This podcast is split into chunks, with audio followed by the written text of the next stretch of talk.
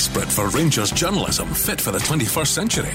Look no further than the Rangers Review, a new website charting every step of the club's continuing journey via a proudly digital platform. From big interviews, features, and documentary podcasts to in depth tactical analysis, brought to you through our partnership with market leader StatsBomb, we'll be bringing you the type of journalism the club you love deserves. Subscribe today for a pound a month for six months with our brilliant opening offer at rangersreview.co.uk. The coverage you demand on every platform every day. The Old Firm Derby has enthralled and captivated generations as a close contest of equals where form goes out the window and either side can stake a claim for glory. This equilibrium was shattered when a financial cataclysm sent Rangers tumbling down to Scotland's bottom tier, breaking more than a century of direct rivalry.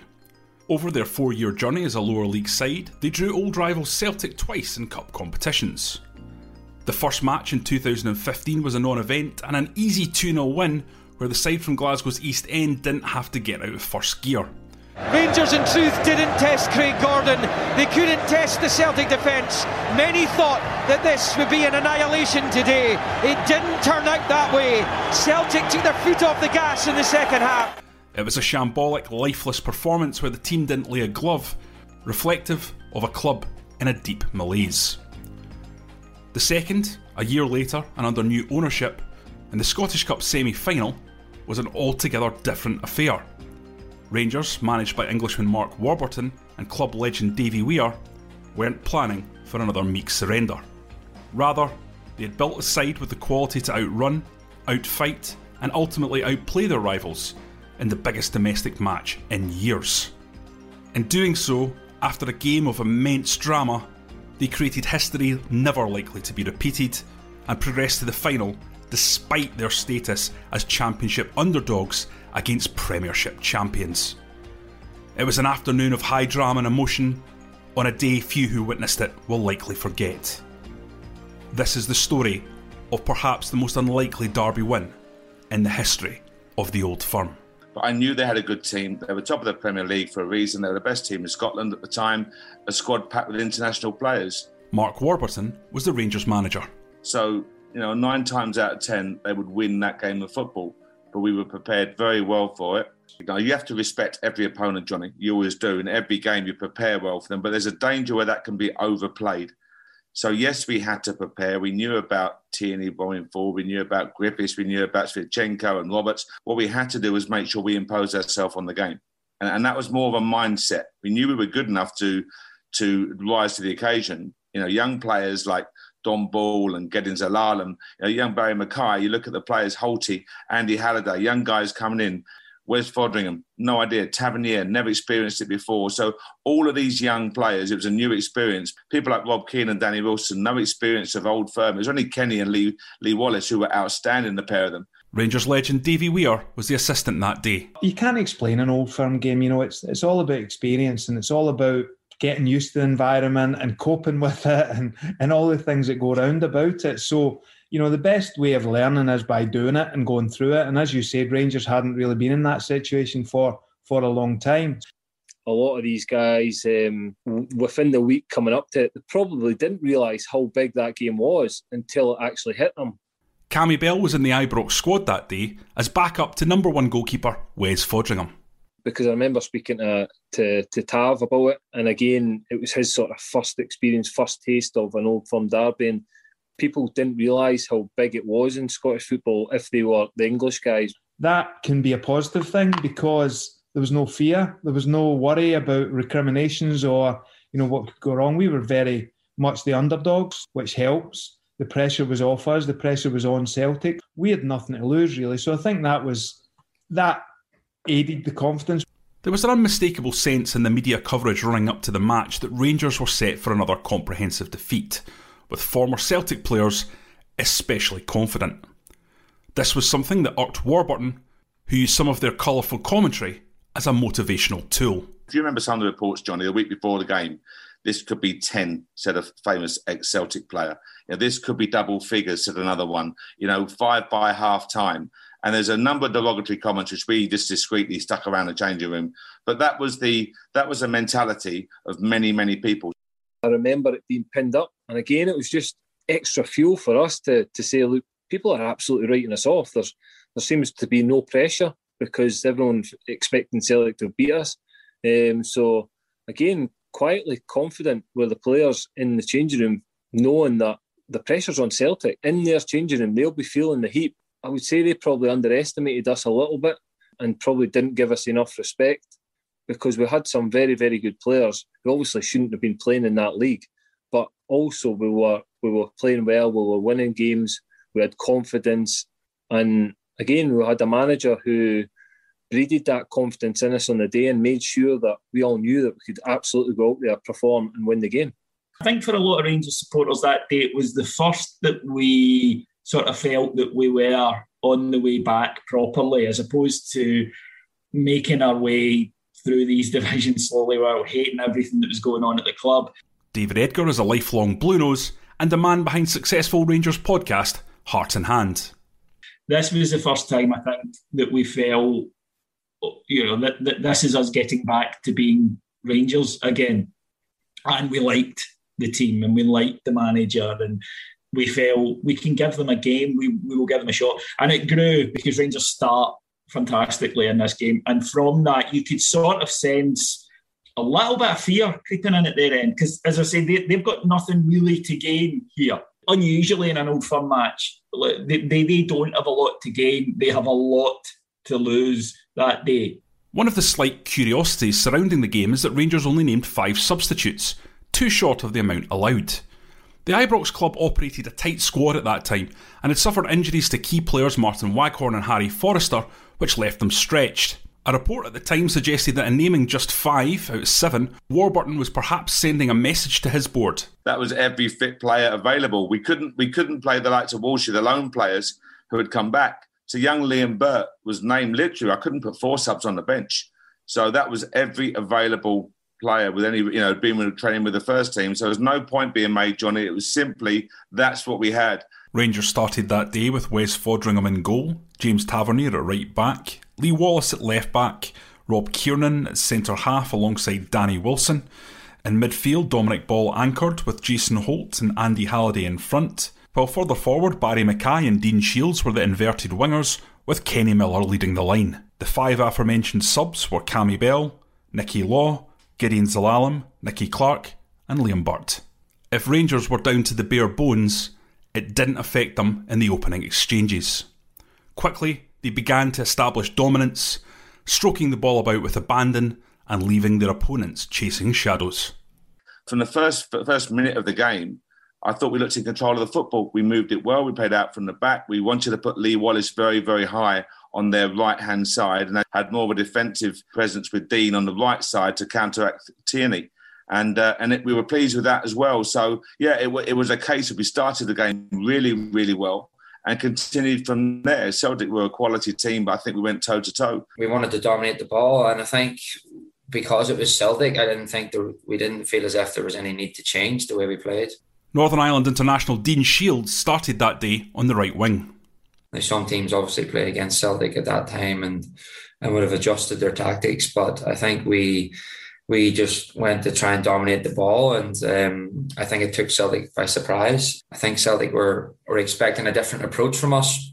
The frustration of to gather into their play when when they when they couldn't get get a hold of the ball. I turned down to, to my pal about ten minutes in. I remember really excitedly sort of grabbing him by the arm, you know, Jamie Carragher, Thierry Henry style, and said, uh, we, "We can do this. We can." Do. And he's like, "I know, I know." You could see that the Celtic players weren't for whatever reason, weren't as fit as our guys. Pretty quickly, you could see that, and you could see that the Rangers team was was really up for it.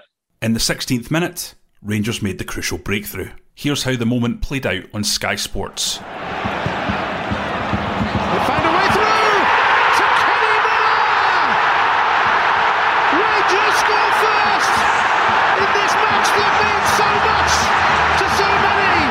You know the way we were playing was trying to have the majority of the ball, try and build possession from the back, trying to, there was an element of risk to it, but we believed in the players and we believed in the method. And when you see the players executing that on that stage under that pressure, then that gives you great comfort that you know that the game plan was on, and you could see that during the game. And you know, getting the goal obviously helps, but we knew we were playing against a good team, so there was going to be times within the game when Celtic were going to have chances, and the majority of the time these old firm games, you've seen it recently, they turn on little moments and missed chances or or taking chances, and you know we knew, knew there had to be a lot right going our way to win the game. And Davy isn't exaggerating. Rangers rode their luck at times, and none more so than in the 33rd minute when Leigh Griffiths' low shot rebounded off the post and dropped tantalisingly in front of Patrick Roberts, seven yards out with the goal gaping. It's off the post! Oh, it's put wide! Roberts with an incredible miss! How on earth did he do that? Again, it was it was one of them ones that you're you're you're looking at and you're thinking he's obviously he's got to score. He did. I know I was right behind it. If you look at the angle of his approach and where I was standing, I was then. I actually turned. I thought that was it. He's just going to roll it in with his left foot. It was an open, literally was the open goal. They're the moments. And when people talk about the randomness of football, Johnny, they're the moments where, you know, be it a, a bad referee's call, a penalty given, not a goal kick, whatever that call may be, that was one of those moments that you look back and go, had they scored then, take a wind out the sails, etc. But he missed it. I think that was a big blow for them, really. They were starting to creep in the more time went on. That obviously they had to they had to go for it a little bit with being behind and um, and then I, I think that the miss from Roberts was not was it's, it's one of the worst you'll see to be honest. While Celtic had their chances, Rangers retained the grip on the game with a tight structure and excellent ball possession. As the half drew to a close, the underdogs went in a goal to the good and looking more than comfortable. I've always said this about this game. It's the biggest old firm victory ever. And people have asked me about that. And you know, I've got several others that are ahead of it in my list of favourites. And I'm sure that Celtic supporters could name you half a dozen, you know, off the top of their head that they loved. But never again will you ever see a lower division old firm team beat a higher division. So definitively, it's just unarguably it's the biggest win because of where the sides were. And Celtic knew that, and it was like this sort of sword of Damocles hanging over them that, you know, this is the worst thing that could happen to us. Because no matter what they'd been doing domestically, they were going to win the league, right? They knew that. And I, I think you could, it was almost like, you know, when you see a poll go up and down, a live poll, you could see the confidence sort of eh, about and it being replaced by worry at the Celtic end. And in the Rangers end, you could see this hope almost grow into belief. And as the game went on, there was just this feeling of uh, whatever happens, they're not going to run away with this. The, the Celtic are not going to suddenly up a gear and, and, dominate this. Rangers can compete. I think they were unorganised. They didn't know what they were doing really at the time, um, especially when we hit the ball and um, when we kept it quite well. They, they didn't really know how to get it back. Celtic started the second half with a lot more purpose. Manager Ronny Deila had clearly lit a fire under his men, and there was a focus to their play in targeting one of their opponent's weaknesses set plays. There was a feeling of inevitability when, after a fourth corner on the spin, Erik Sviatchenko powered home an equaliser. They, they had physicality, Johnny. You know, so if you look at our team, obviously um, you've got Lee, you've got Rob, you've got Danny, um, Tav strong in the air, but you know, good good athlete. But then you look at Holty, and you look at um, Andy Halliday and you look at Barrie McKay, etc. Uh, Kenny for you know fantastic pro, but but five ten, etc. So we knew they had the likes of Boyata and and and they had a real threat. So we had to match it. But any team, quality delivery from a wide area, uh, you know, and you got someone attacking the ball. They always talk about Steven Gerrard delivering to John Terry, so how hard to defend it, and it is. So we knew that was a threat. We knew set pieces were dangerous.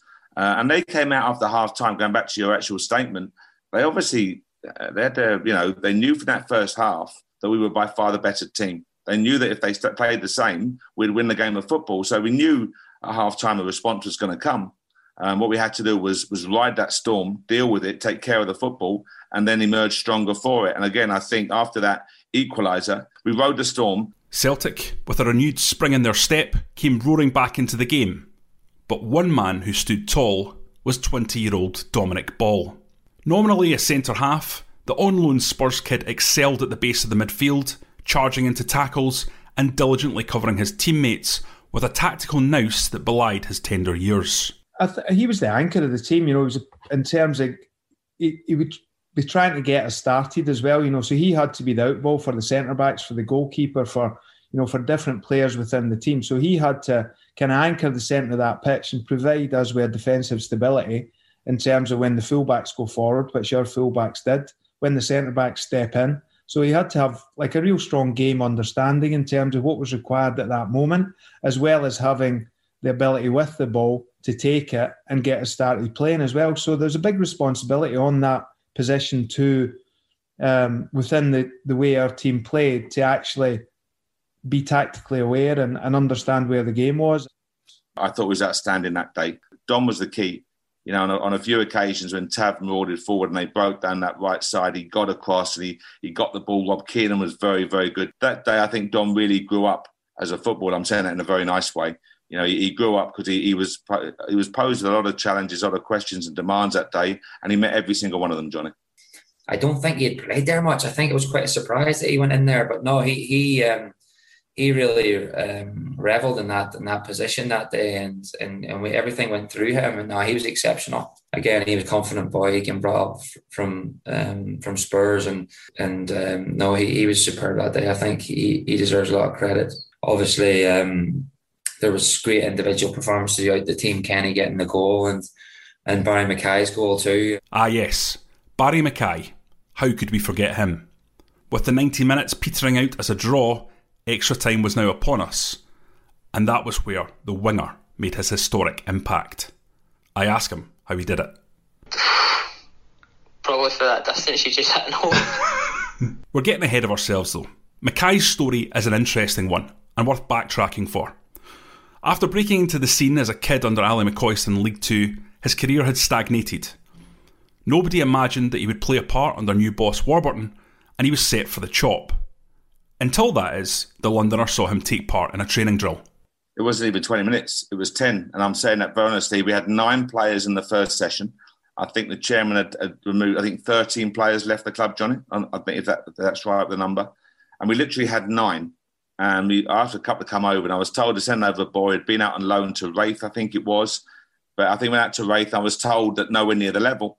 And we did a technical ball familiarity drill, passing drill and we're looking, and I'm looking at David Weir, and David Weir's looking at me, and we're both going, hang on a second. And he was outstanding. And I just think he needed that confidence and that, uh, you know, that reassurance and that belief. And it, it, wouldn't happen in one, one or two sessions, of course not.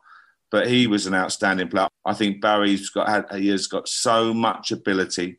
And for a number of reasons, some players don't realise it. He's still, I don't know how Barrie is, you know, he's, he's still got good years ahead of him but what a talent, Johnny. You know, two feet, movement, the way he glides with the ball, his first touch. Scotland produced an outstanding player there in Barrie McKay. And if Warburton liked Barrie, the feeling was definitely mutual. For what I've always been, I'm I'm a dribbler. Like I enjoy having the ball. I'm better with the ball than what I am without it. That position, the pitch, when you're when you're that high up, you've you've got especially under Warburton, we had that freedom to to go and express herself. And if you lost the ball, you got it back, and, and that's the way that he worked it. He didn't put any reins on you. It was, oh, you've made a mistake.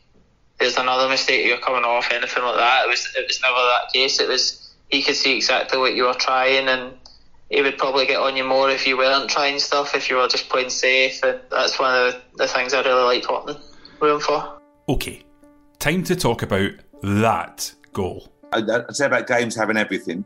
But that, for me, summed it up. You know, his, his balance. There was a little bit of consternation, if you remember, about the throw, first of all, in front of Ronny Deila. And there's a little bit going on there. There's a loss of concentration. When you see the replays, probably was a throw in, but it went it went in our favour, and it, ha- it happens in every game that you don't always get the right decision, and it kind of settled for a couple of seconds before we actually took the throw in. So it, it was just a case of just getting on there and when I when I pick up the ball, I've still I've still got players players around me that are obviously trying to get the ball back. Barrie showed great balance. He cut back onto his right side. I'm not sure the exact distance, Johnny, but you won't see a sweeter strike. You know, he gets the ball and he sets off, and he's a long, long way out. And I did my usual thing of don't, you know, at the back of my mind, too far off. Jesus. And it was one of those ones that as soon as he had it, you thought that's got a chance. Here's McKay. Barrie McKay! That is spectacular! Rangers hit the front again! One foot in the final! And they're on the brink of a notable old-firm victory! We're right behind it. I had Patrick Roberts to the left earlier in the game. I'm right behind it, and that arrow went straight in the top corner. I was really close with uh, Templeton, and uh, I, I never, I never usually shoot and he used to get on at me all the time. Like, you need to shoot more, you need to get more goals, and, and whatever. And then obviously I, I scored that goal, and he was like, "See, I told you, I should just start coaching you now." It was, it was surreal. Like, you, like obviously you can tell by the celeb. I didn't know how to celebrate. I had all my family my mates and all that, and and the crowd they told me they were all jumping about. One of my mates with his glasses broke his glasses, and as I said, I, I didn't know how to react because it's you're just so caught up in the moment that, that you don't really know what's going on. When he hit it, I think it just stayed hit, and it was pure. I was right. Obviously, we were in a dugout at the time, and it was um, it was a great feeling for us for that to go in. I think it is unsavable. I think it was an, an unbelievable strike. I think the pace behind the ball was phenomenal. It, obviously, the direction where it went and finished in, in, the top corner again, but just the pace that you, you, generated on the on the strike, I think ended up beating any goalkeeper in it. And when that went in the back of the net, we probably all looked at each other and thought, you know what, this this will be our day. I think. And then it's just bedlam because you've seen a special goal, and that's always exciting anyway. But then you've seen a special goal from a young player, which adds to it but in this context, in this match. And I think as well that for us, there was a feeling of when they equalised the first time, maybe we shot our boat. You know, maybe that was the opportunity going and they'll just go on and ease.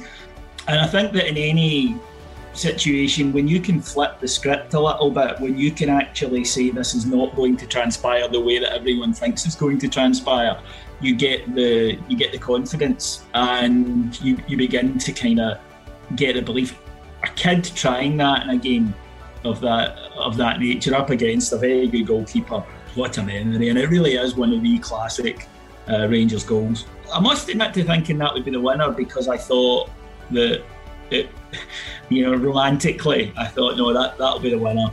And of course, when it transpired not to be, there's a, a bit of disappointment. It kind of deserves to be. Tom Rogic's equaliser meant the tie would go to the relative lottery of penalties. Celtic's performance against a rival they were expected to pulverise meant they were in a difficult situation. They would be criticised, win or lose. It would just be a matter of levels of ferocity. For Rangers, the opposite was true, but that's not how it felt to those in the thick of the action. I think the, the fact was the players had um, met the challenge. You know, the challenge was go toe to toe with Celtic. So the boys had met the challenge and they showed how good they could be for the 90 minutes and into extra time. So, yes, that box had been ticked, but it's still we're in a results industry. Uh, and it was still read Celtic had won the semi final and go on to win the cup final, etc. Had we not completed the job, we'd done enough to be okay. We'd done enough to, for the, as you say, the fans to to say, great, we, we got to a penalty shootout. But that, that's not enough for for Rangers players. For me, um, it's all about winning winning games of football, and whether that's in the ninety minutes or through a penalty shootout, you must you must do that. We all backed each other.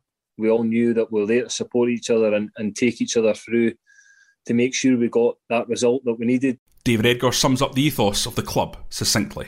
We don't really do moral victories at Rangers, you know, uh, we'd rather have a real one. Another hero of the game was 19 year old Gedion Zelalem. An 88th minute substitute, the Arsenal loanee showcased his metronomic ability in ball circulation at the base of the midfield and helped Rangers maintain their keep ball approach.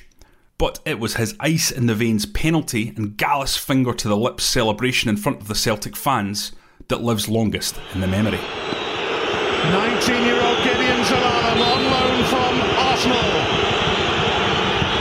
Zelalem with an excellent kick and Celtic once again have to score. Lustig it'll be. You know, as we spoke about earlier, that was the nature of that team. There, there wasn't any fear then, and he was another example. I mean, he was a sub Gedion. He came on. You know, he wasn't. A, he hadn't had a big part in the game, but he had to play a part in terms of allowing us to go through and the confidence he he gave to the group by first of all taking the penalty and how he handled that, and then his reaction afterwards was again was another aspect of um, the game that went our favour. And, you know, the, the lads showed with things like that that they weren't feeling the pressure, they were confident in themselves and, and they believed in what we were doing. And, and that was another good example of that. And I remember being on the sideline and so many things go through your head. But I can honestly remember I'm thinking I'm sticking a young loanee to take a penalty in front of the Celtic fans. I, in my head, it was number seven. I don't know why. And I'm going, and he's number seven. And I'm, I'm looking, going, what, what am I doing to him? Because uh, you think if he misses that one there, because uh, I was thinking then, 18 years of age, I wonder what Arsenal are going to think. Here we are taking one of their young talents, sticking him. Obviously, it's the opposite, Johnny. It's a great learning curve. What a fantastic learning experience for any young player. But he, he slotted it away. His technique was outstanding. And then there's the, you know, I'm saying the balls to go to the Celtic fans and give it the uh, the finger, which was magnificent for him. And he really enjoyed that. I spoke to him afterwards. Oh, kids, he was such a laid back character. He was like nothing phased him. He was a young kid. He was like sunk into his chair and meetings, and he was just like nothing phased him. He was just so laid back. As you said, he came up from Arsenal with quite a massive reputation. Um, so he had that self belief and self confidence. Cammy Bell watched the entire game from the sidelines, but some tricky gamesmanship by Craig Gordon had him suddenly scrambling into action.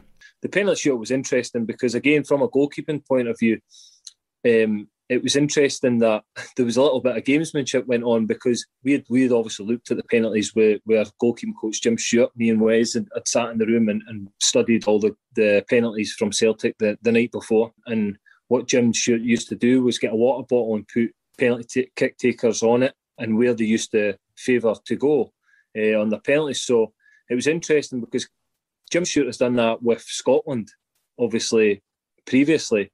So Craig Gordon knew about this. So as soon as the first penalty got taken and Craig Gordon walked in and, and Craig Gordon had faced their first penalty and walked off and Wes walked in, Craig actually got Wes's water bottle and threw it away um, and threw it over to the Celtic fans.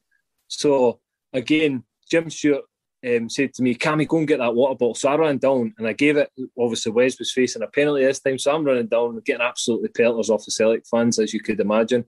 Um, grabbed his water bottle and gave it back to Wes. And again, the next penalty, the same thing happened again. So it was like, I, I, I automatically, as soon as I got back up, I went straight back because I was, again, I was trying to help Wes because ultimately he was having a look to see where the Celtic players were going to go. So it was, um, it was a very interesting uh, little bit of gamesmanship from Craig, and I don't think Jim Stewart was uh, too happy with him after the game. But again, Craig is trying to do what, what he needs to do for them to win the win the game. But obviously, again, I was more than willing to run up down there every single time if he'd done it to give it back to Wes because it was more important for us to win the game. And listen, uh, it's um, penalty was is a lottery. We we all we studied we studied the the penalties um, the night before uh, because we knew we had the possibility of going to that.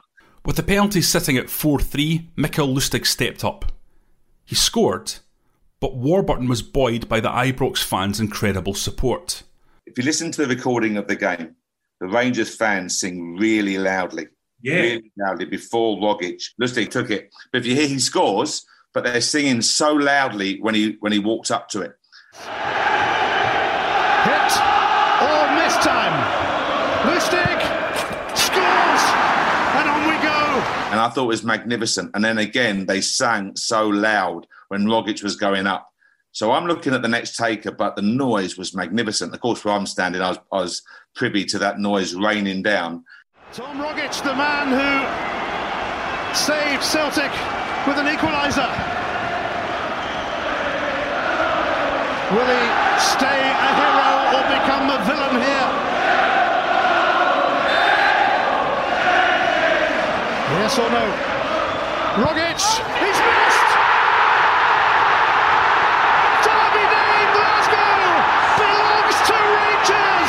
And, and that's what I remember. And again, he blazed it over the bar. Very, very talented player. And the ball goes over the bar. Someone had to miss Johnny, but but what a reaction! And the way it happened, because I mean, it was a spectacular miss. Um, you know, he really got some height on that, and uh, and he's a good player, Rogic. He was one of the ones that you know you feared back then, and for him to miss it, you know, was was spectacular. And then just bedlam, yeah, and it was bedlam. And Celtic, you know, their supporters should be in charge of, I think, uh, Cobra. You know, the, the the planning thing because their ability to evacuate thousands of people from an area quickly is unsurpassed. And you know, they, they were back in the Gallowgate before that thing landed. I've never been so happy after a game of football because I knew what it meant. I knew what it meant to Big Jim Stewart, an outstanding servant of the club. Big Davy Weir, you can't get a better man or professional than Davy Weir. Uh, and I knew you know, people like that, Frank and Stan, all, all the guys, but I knew what it meant to so many. Dave Lavery, who's at the club now, what a, what a, you know, obviously the sports therapist, masseur, what a gentleman, oh Jonny. So top, top people have been through the club through thick and thin. I knew what it meant to them, and that was I, I reflected in my stupid grinning and, and laughing on the touchline at the end of the game. It was a real emotional moment for me, especially, and, and, and for the rest of the team. Obviously, I'd been there at the start, and everyone sort of took the mickey out of us for, for being down in the leagues. And it was a long way back, and there was a lot of lot of hard times and a lot of low um, moments. Um, but that was sort of a moment where we thought, right, we're, we're back here, and and the club is is going to be back, and and um, we sort of owed Celtic that one as well. I thought at that time. While the management team were over the moon with the result, there was little appetite for a party. It wasn't a mass celebrations. You know, it was a semi final as well. Rangers don't celebrate winning semi finals. Rangers celebrate winning finals and winning leagues. And yet, Warburton is in no doubt over the scale of the result on the day. I talk about the budget in terms of the two clubs, and this is another conversation, but I talk about it and people say it's sour grapes. It's not. It's just a fact that Rangers had to give any manager or coach the financial backing. Now, that day, I know for a fact that our three midfielders of Dom, Andy, and Holty were on less than half of one of their midfield opponents. So they're less than half of his basic wage, contribute less than half. I look all over the pitch, and as I say, they, they were international players paid multiples of what their opponents were, of, of the Rangers players. And that's why that, that, that response, their performance that day, they deserve so much credit, Jonny, because in any industry, you know yourself, if you go up against a media opponent and he's got 10 times your budget or five times your budget, you're not going to survive against him. Uh, but that day, they answered all those questions and they delivered that performance. So, for a championship team, albeit Rangers at the time in a unique situation, coming back up through the leagues, to go toe to toe with the Premier League champions and the, the eventual winners of the league and play in that manner and win the game of football, it was a very, very special day. And that won't often be repeated, if ever at all. The ones that could really let their hair down were the fans. Starved of success and the butt of jokes from their rivals for the best part of four years, it was suddenly their turn to lord it over Celtic at work and on social media. The fans that took so much stick over the past years from Celtic fans, so it was it was their time to enjoy it, their time to have a little bit back at Celtic. It was great that the the players and the club could give them that because it had been a, some hard years and, and hard years that the fans had supported Rangers. So just to give them that moment of enjoyment when we were still in the league below, and to give them that moment over Celtic was was really good and special. There was a a feeling that you know we're no longer a joke, and that was massive. And as you say, I mean, I, I my Facebook memories, you know, come up every year. And I only posted one comment after that match, and I just went, "I'm so happy right now, I could burst."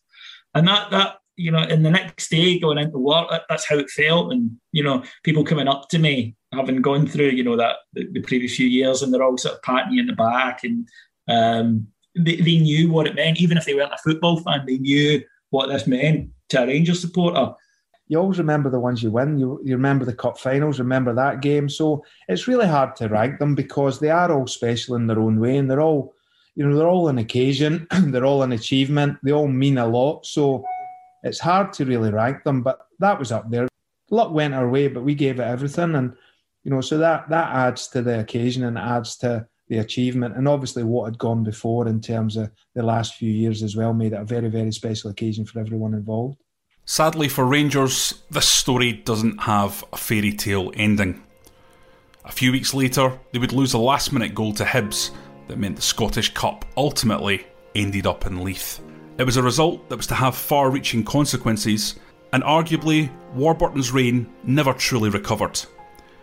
He departed the club the following season in disputed circumstances amid a strong Celtic recovery, with them galvanised by the appointment of the messianic figure of Brendan Rodgers. You know, time heals all wounds. And as we sit here in, in 2021, five years later, I think we can just appreciate it now. Time becomes moments, especially in football. Games, they exist in a world of their own. Uh, in a way, they don't always form part. You don't look at the whole season when you're sitting discussing your memories. You look at that great goal and that big match. And I think that this has now got into that and it has that legendary status. And, and as I mentioned earlier, Celtic fans, unless something goes badly wrong for them, will never get the chance to equal what we did that day because they will never be in a lower division to us and they will never get the opportunity to do a giant killing in a, an old firm tie. And that opportunity will likely, hopefully, never be presented to, to either side again. So they'll never be able to match us on that one. It's such a strange game because, as I say, coming out of there that day, the future looked bright. It didn't work out the way we thought it would. I still wouldn't have traded that. I still wouldn't have Rogic's penalty going in and Nicky was hitting the post. With five years of water now under the bridge, the match can be remembered as a significant achievement on Rangers' meandering journey to recovery. A remarkable victory against all the odds in the most dramatic of circumstances, it was also the first tangible sign that the rebuild of the club had truly begun. The old proverb goes, Great oaks from little acorns grow. And while the vast majority of players from that game were to depart over the years ahead, one man stayed James Tavernier, the man who would captain Rangers to 55.